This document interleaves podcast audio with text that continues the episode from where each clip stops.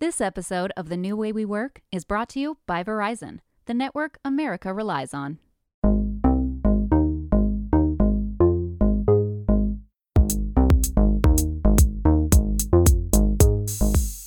This is The New Way We Work from Fast Company magazine, where we take listeners on a journey through the changing landscape of our work lives and explain what we need to build the future we want. I'm Fast Company Deputy Editor Kate Davis. So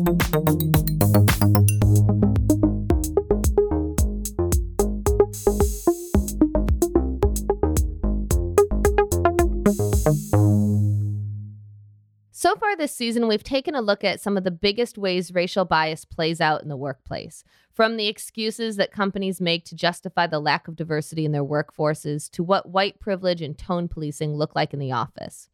As we move through some of these issues, it might be useful to think about the umbrella of DEI diversity, equity, and inclusion. Diversity is getting more equal representation in your workplace. We touch on that in our episode about the so called pipeline problem. Equity is making the playing field level for everyone, which we cover in our last episode about white privilege and tone policing at work. If you haven't listened to those episodes yet, they are great primers on those topics. So now we're going to touch on inclusion, creating a culture where everyone feels like they are welcome as their authentic selves. Many companies focus too much on representation as the ultimate goal and forget about equity and inclusion, so they fail to retain the people that they've worked so hard to recruit. Equity and inclusion are crucial to building an anti racist workplace that allows underrepresented people to thrive and move up. So, today we're going to touch on some aspects of building an inclusive workplace, specifically what employers are really saying when they talk about hiring for culture fit, and what code switching looks like at work and the toll that it takes. Joining me to help break down these topics is Dr. Courtney McCluney, Assistant Professor of Organizational Behavior at Cornell University. Dr. McCluney, thanks so much for being here. Thank you so much for having me. So, I think most people at this point at least have some idea of what code switching is, but specifically talking about it in the workplace, can we start with some examples of what code switching looks like and sounds like at work?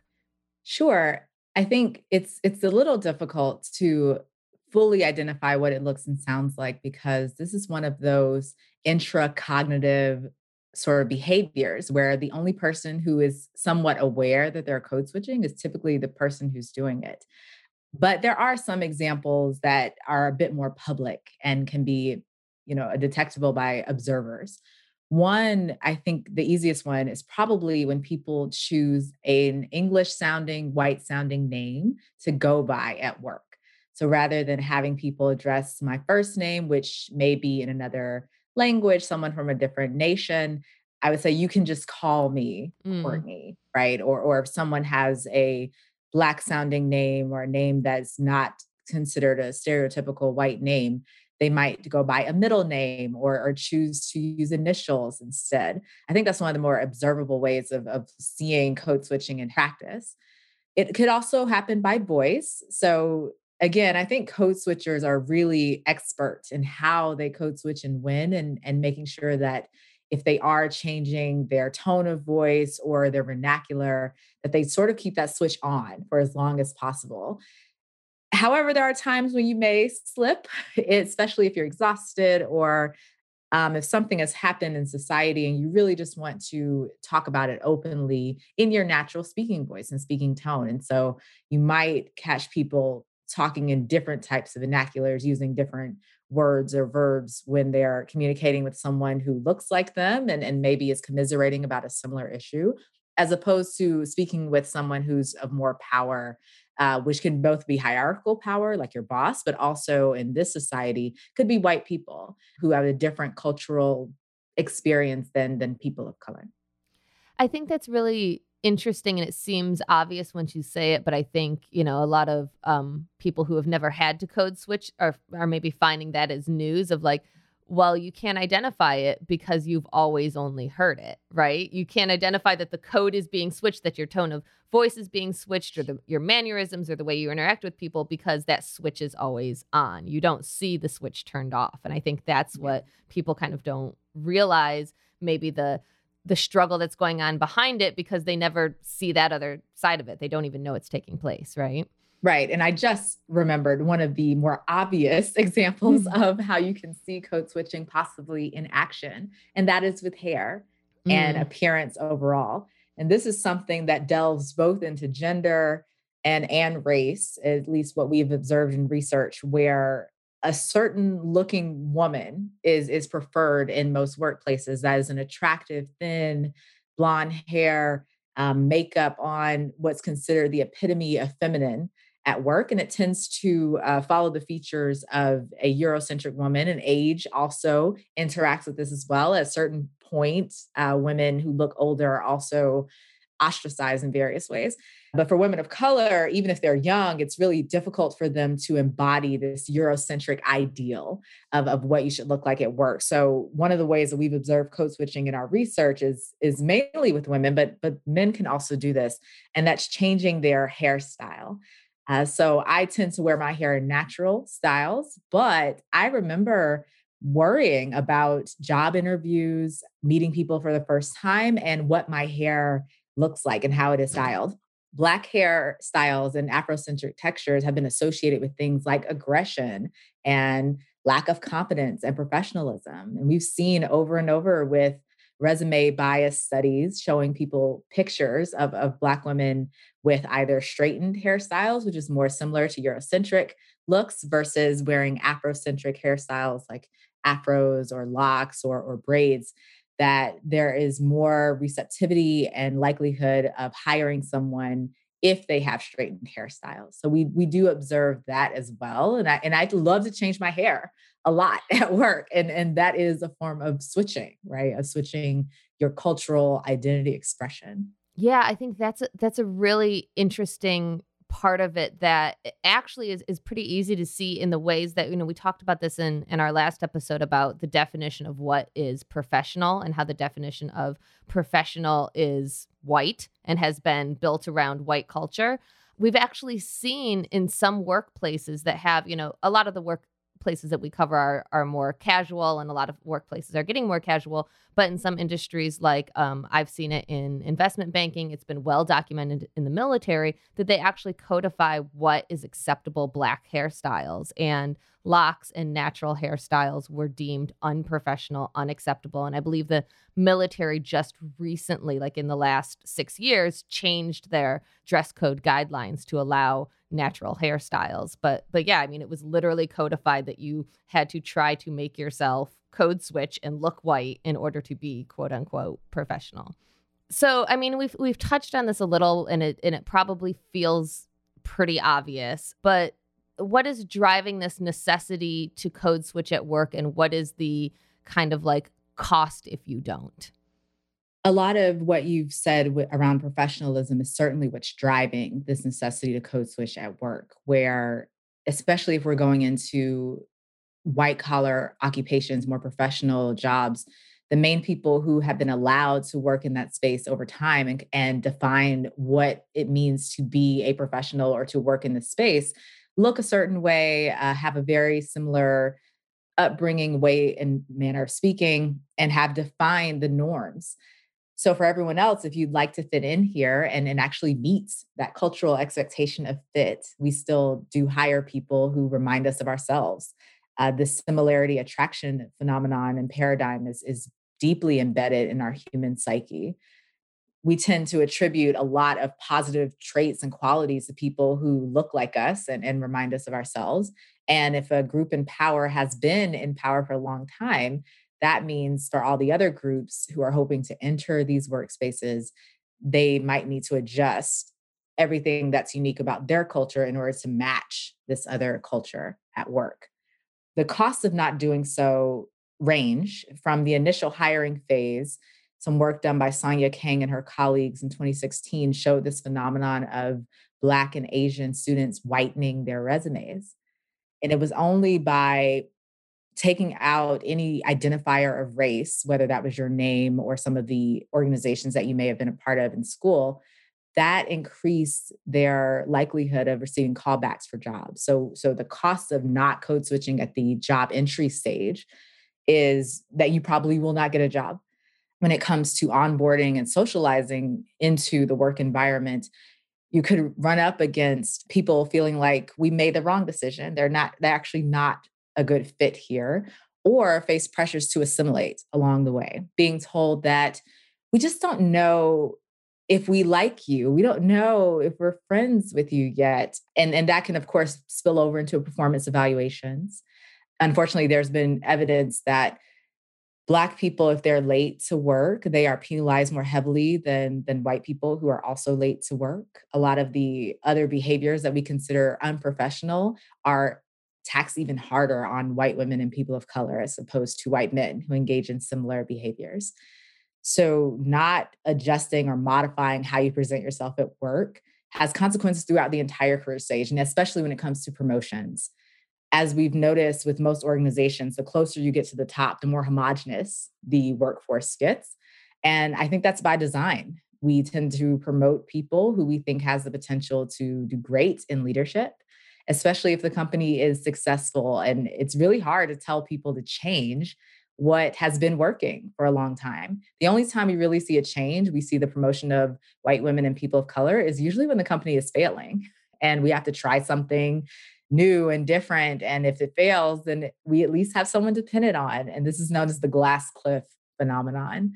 But it's really hard to convince people when things are going so smoothly to change up their model of promotion and retention we actually have a episode coming uh, later this season about the glass cliff and about that phenomenon of setting women and people of color up to to fail when uh, you know when a company is failing. But you touched on something that i i wanted to talk about too that we see a lot in hiring language. We see a lot of companies talk about it and the the way they talk about it is we have such a great company culture. We really need the right type of person to fit in. And they call it culture fit. So we are looking to hire for a culture fit. You know, and they, like I said, they cl- kind of cloak it in this uh, virtuous speak of like, you know, we just need the right type of person to like, that gets us. And it's code switching is kind of a symptom of, you know, of being able to fit into the company culture itself. But culture fit and, and looking to hire for culture fit is kind of code in itself for some of these things that that you're talking about. When when a company says culture fit, what are they really saying? Oh, yeah, that's a that's a great question. Honestly, it's organizational cultures do create this ideal worker in mind. So all organizations, all professions, when we think about this notion of culture fit. What we're really describing is this ideal worker, the ideal person who we think will do a great job here, cause a little issue in terms of not wanting to change things, but really can just get in, get along, fit right in, and, and not give us any headaches as, as management. Culture fit has this disproportionate effect on people from lower income backgrounds. Lauren Rivera at Northwestern has documented this over time that whenever companies use terms like fit, what they're really doing is reproducing the same model of, of, what they've seen work over time without creating room for other options.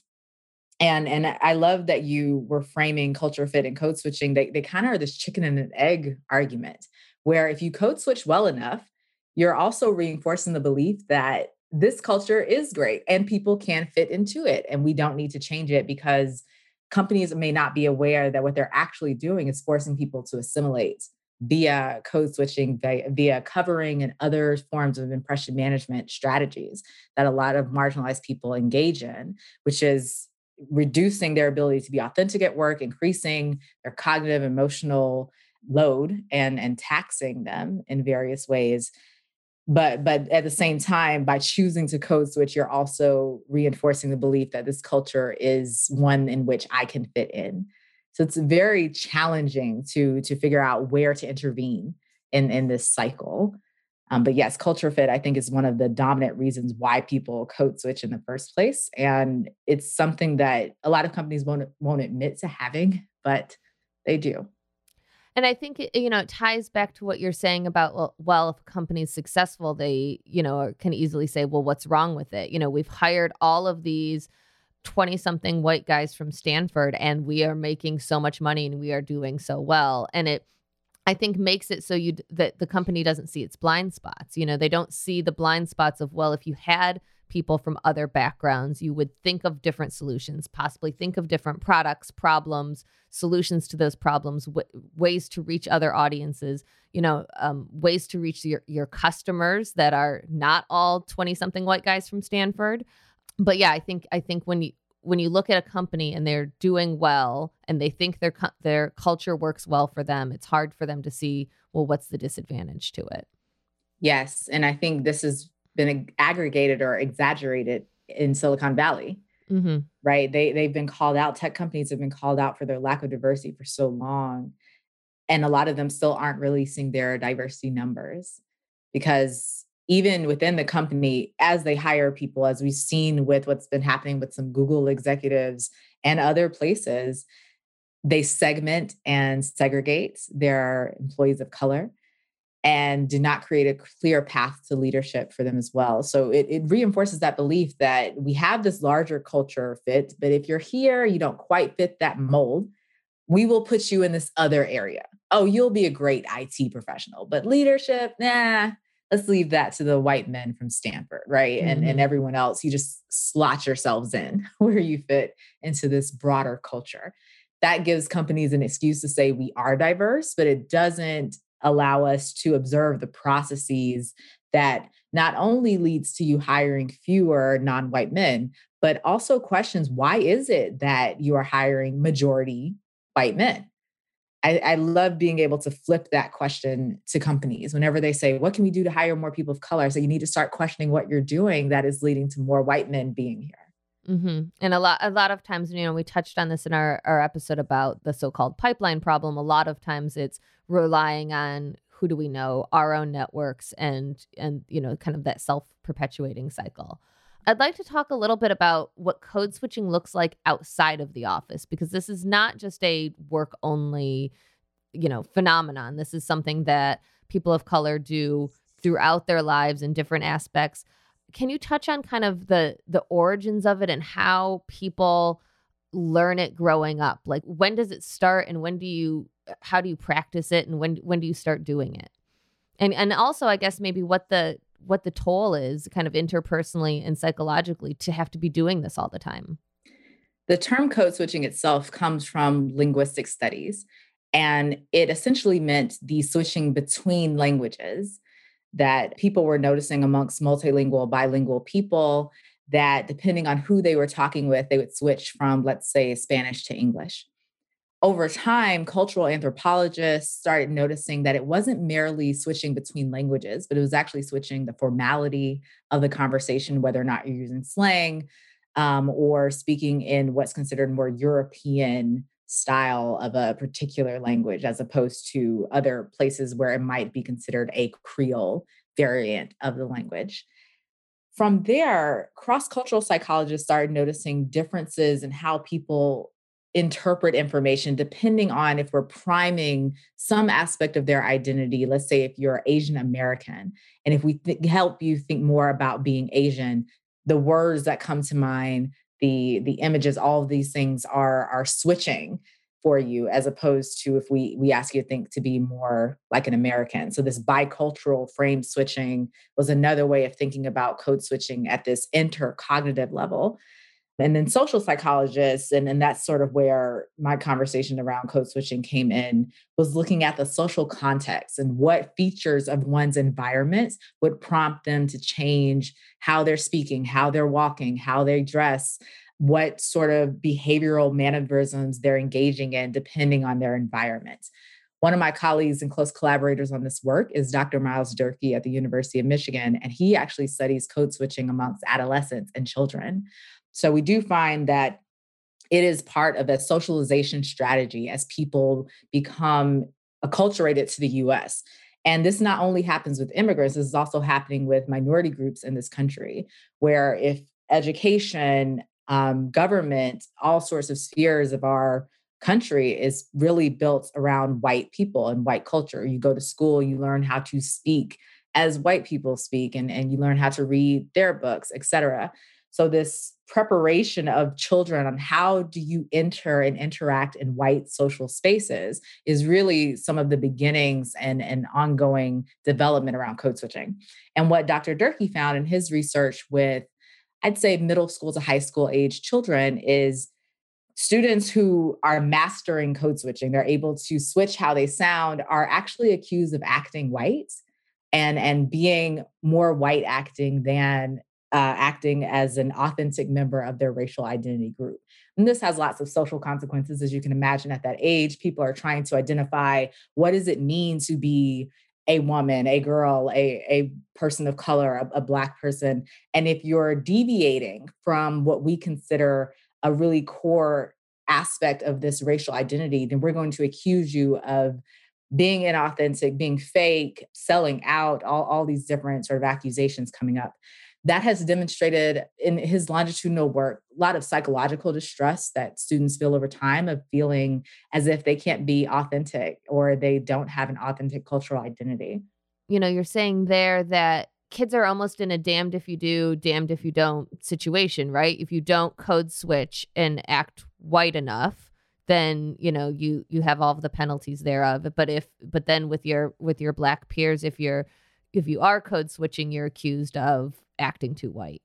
Yes, it's it's a really it's a catch 22, right? Um because the world if it's dominated and controlled by white people, you do gain access to more education and things that you need the more that you can assimilate into white culture. But the downsides is you may not feel that you fit into the cultures that you are members of because we don't have access to power as Black people. It's difficult for us to both want to be authentic, but also want to quote unquote make it or, or be successful in this type of society. The one thing I'll add, you, you asked the question about the long term effects of this. Mm-hmm. Dr. Durkee and I, along with our colleague at the Institute for Social Research, Dr. Maggie Hicken, Hicken, we're just now starting a what will be a longitudinal study of the day-to-day experiences of code switching on your physical health. Mm. You think of code switching as an emotionally and cognitively taxing ordeal, where in addition to doing your work, you're thinking about how it is that I'm presenting this information. Am I coming across as to insert stereotype of whatever group I belong to here? And all of that on top of performing at a high level in order to also avoid stereotypes is going to contribute to long-term burnout and exhaustion. So we're going to start to look at some of the physiological reactions to code switching over time. And I do think when we think about, you know, all the cardiovascular disease and stress-related illnesses that are plaguing black communities and other communities of color, I think part of that is the stress of trying to figure out how to navigate a white world. Mm. Uh, code switching could be a life or death situation when it comes to interactions with police, for instance. Mm-hmm. Um, so that that your body constantly being in fight or flight mode, this increased levels of cortisol without a lot of time to recover, especially if you're on at work for eight hours a day. That's a long time to be in a fight or flight mode. Our bodies aren't designed to handle that much stress. So I do think we'll be able to demonstrate some patterns and relationships between something that's considered as small as code switching on a lot of long term health related outcomes. I think that's really a, a, really interesting takeaway is is exactly that is that it's not you know if if you're an underrepresented person you know you already have to work you know twice as hard to get half as much right? You already have to work twice as hard to prove your seat at the table to prove that you're there. But then on top of that you have to be thinking all of the time how is what i'm doing perceived? How uh, am i doing this the right way? Did did i say something that you know was deemed this way or did i show up late and it was deemed that way? So it's this like double stress, double work situation.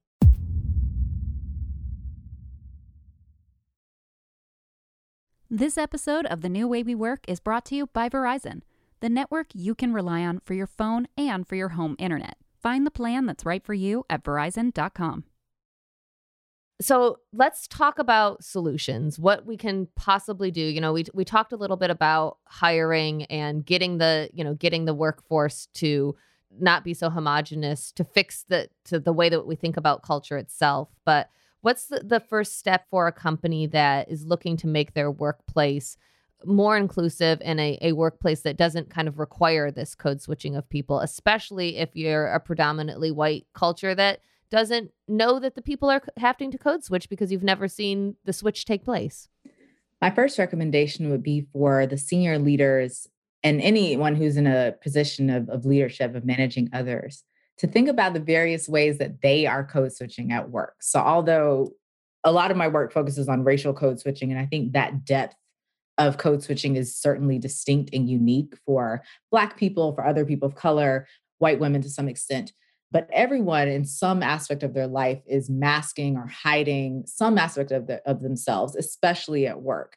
And I think that people in power doing it on a small level is also signaling to others that you all should be doing this in some way. So, so one of the ways that I've seen some some senior white men code switch at work is not talking about I need to leave work early today because I actually have to go take care of my kids. Well, if you were more transparent about the fact that these working hours are not conducive to you being a good parent or being able to take care of other responsibilities and actually not just disclose that you are doing these things but think about the policies that are in place of your company that might make it hard for people who are single parents for women in particular who are in so so many caregiving roles.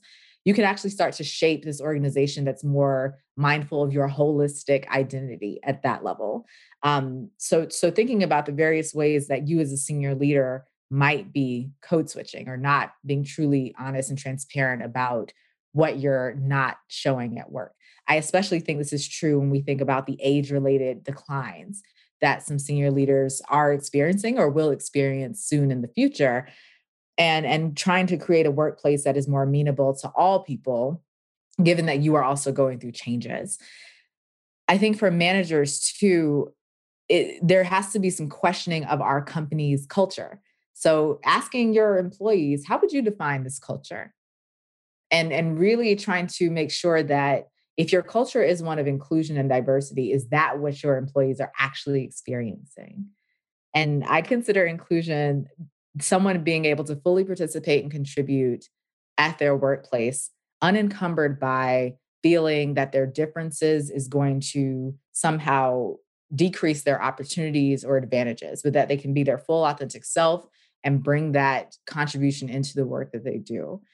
So if your employees aren't experiencing that, then then starting to think about not just how you're allocating work, but what type of message have you given to your consumers?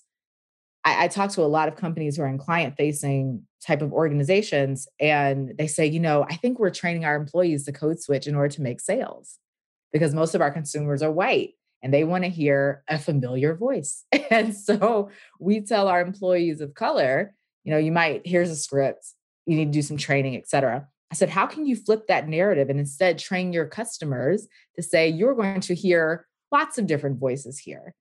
And and we many voices, same product, or you know, same buying into this mission or value of whatever it is this company is trying to achieve.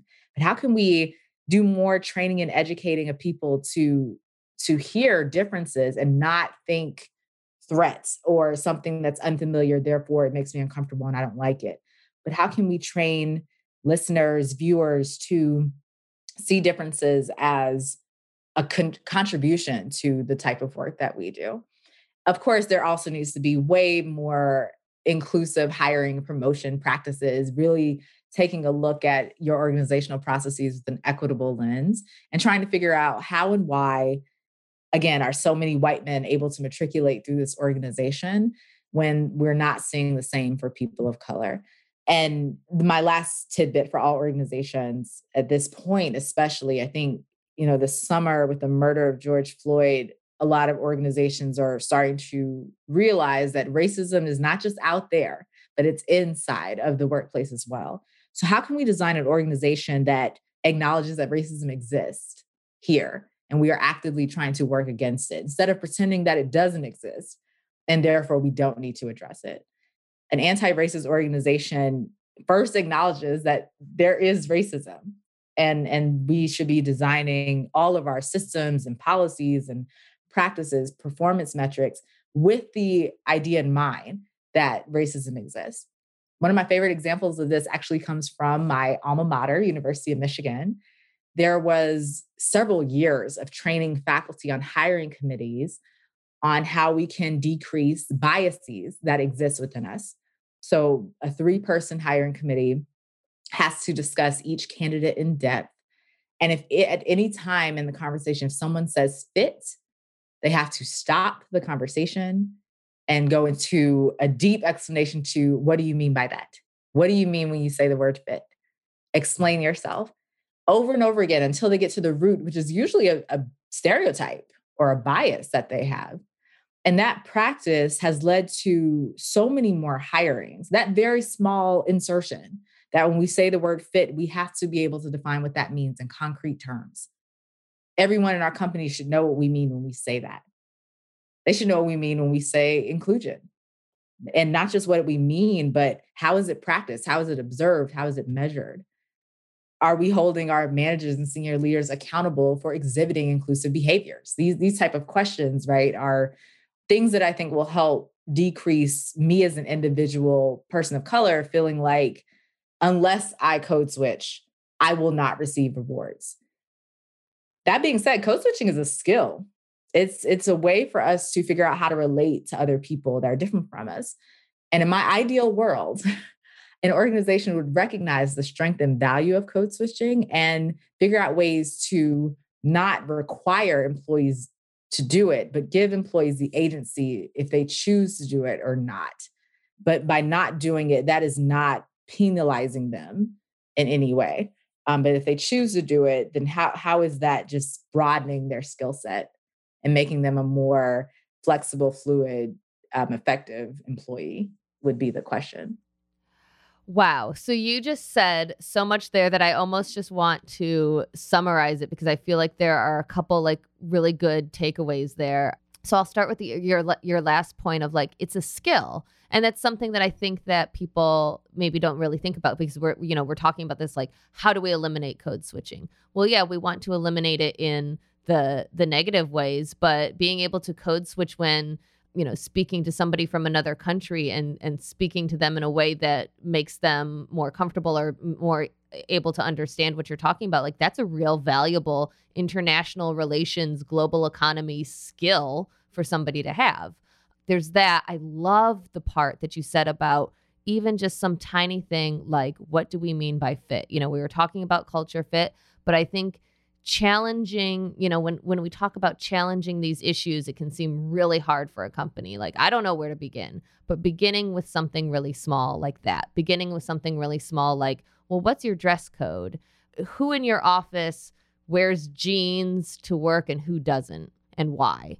You know who feels comfortable doing that so the uh, you know the other thing we're talking so much about what code switching looks like at work, but you know the kind of elephant in the room is that most of us have not been at work in almost a year. How does code switching and all of these issues manifest themselves in a remote environment? We actually just finished collecting and writing up data on this topic. We had previously collected data with around 300 Black professionals summer of 2019 asking about their code switching behaviors. And we found that code switching was positively associated with feeling as if you have to be on guard at work, that if you let any piece of your cultural identity show that you were likely experience some form of discrimination. And that in turn was highly associated with burnout at work.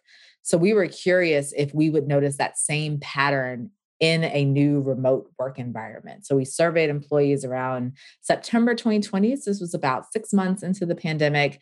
And we only wanted to talk to people who were working from home because of the pandemic. We do know, you know, remote workers have always existed. And we were surprised to find that we replicated the same model. There's still this vigilance towards I might experience discrimination unless I code switch and code switching was still positively related to burnout. So we started looking at our open ended data to try to see what is it about this new work environment that might lead people to still code switch when you're not physically in that same social environment. And a couple things stood out to us from that data. One, a lot of people are working in companies where their managers require that they keep their cameras on throughout the workday. So there's this monitoring of your behavior. And monitoring as a whole increases stress for all employees, but especially for employees who are already marginalized, underrepresented. Two, when the pandemic started, a lot of hair salons closed. And I know I, for one, it, it I hadn't gotten my hair done in maybe three months. I was terrified to turn on my camera with my mostly white colleagues not sure how my not only natural hair, but unstyled natural mm-hmm. hair would be perceived by others. I already knew it was associated with lack of professionalism and, and competence. And now it might be heightened. And a lot of participants um, expressed that same fear that I haven't been able to clean myself up and look professional. The final thing that we noticed from this data is home life was actually where you turn the switch. Home life was a safe space where a lot of people felt they could be their authentic self in various ways. Now we have blurred work and home where we are living at work, right? We are working from home. And this tiny video camera became a window into my private, sacred space that not only where I psychologically feel like I should be able to turn the switch off, but also where I may have artwork on the walls that are really significant to my culture, but probably not well understood in other American cultures. Uh, so, for instance, the figurines with bare chests that's really common in the global South in a lot of those countries and cultures. And, and I know several friends and colleagues who have those in their house. And they were wondering, where do I put my camera? I don't want to show that. Uh, we've seen this with a lot of working women as well who are parents that they try to keep the mess away. Any sort of stereotypes that could signal they are a bad mother. So I don't, no mess can be in the camera.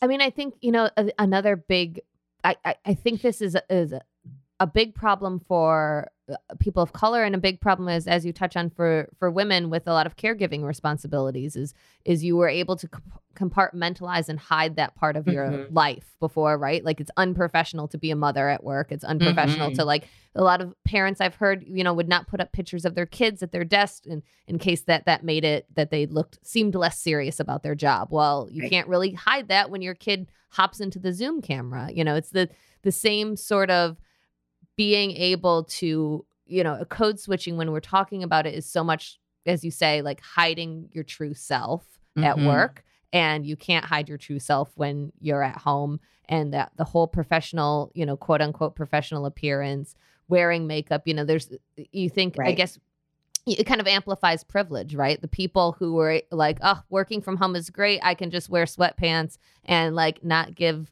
you know, not not care what I look like well, those are the people who are already in privilege, anyways. The people yes. who, you know, have to care what they yes. look like. Yeah. Exactly. Yeah. It's like who has the privilege to look relaxed at work?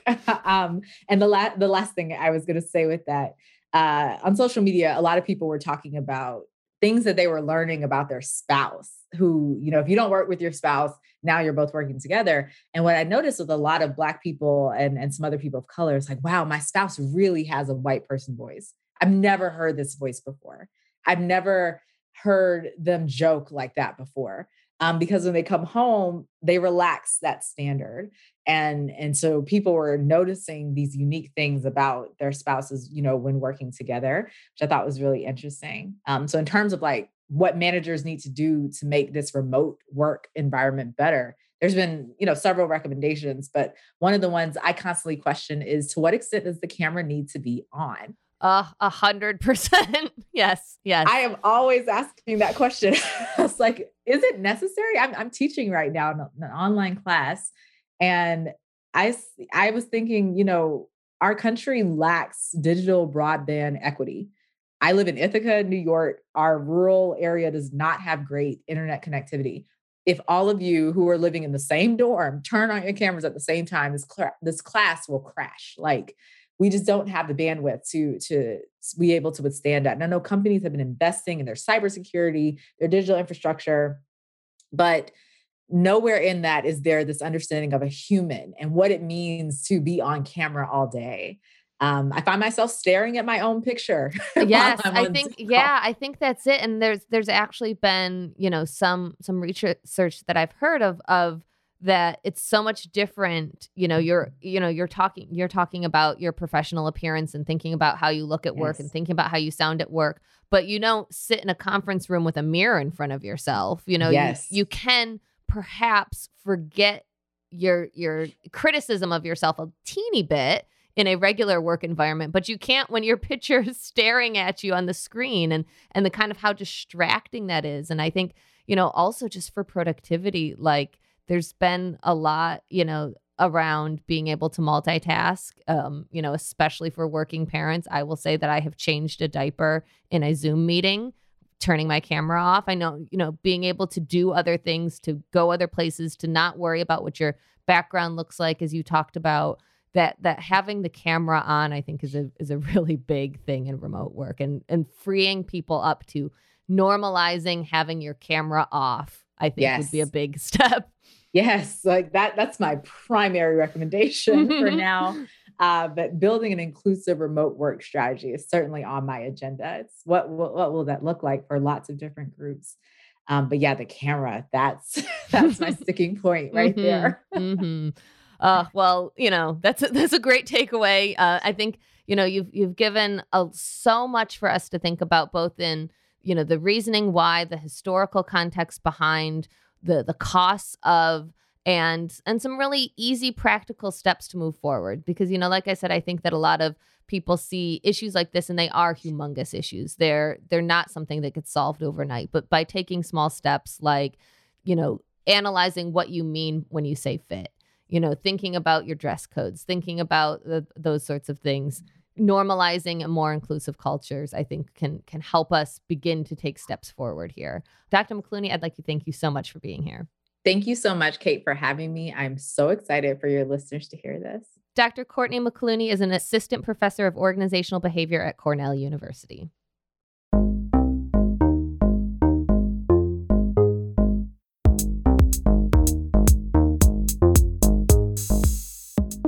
that's all for this episode. If you're a new listener, be sure to subscribe to the new way we work wherever you listen.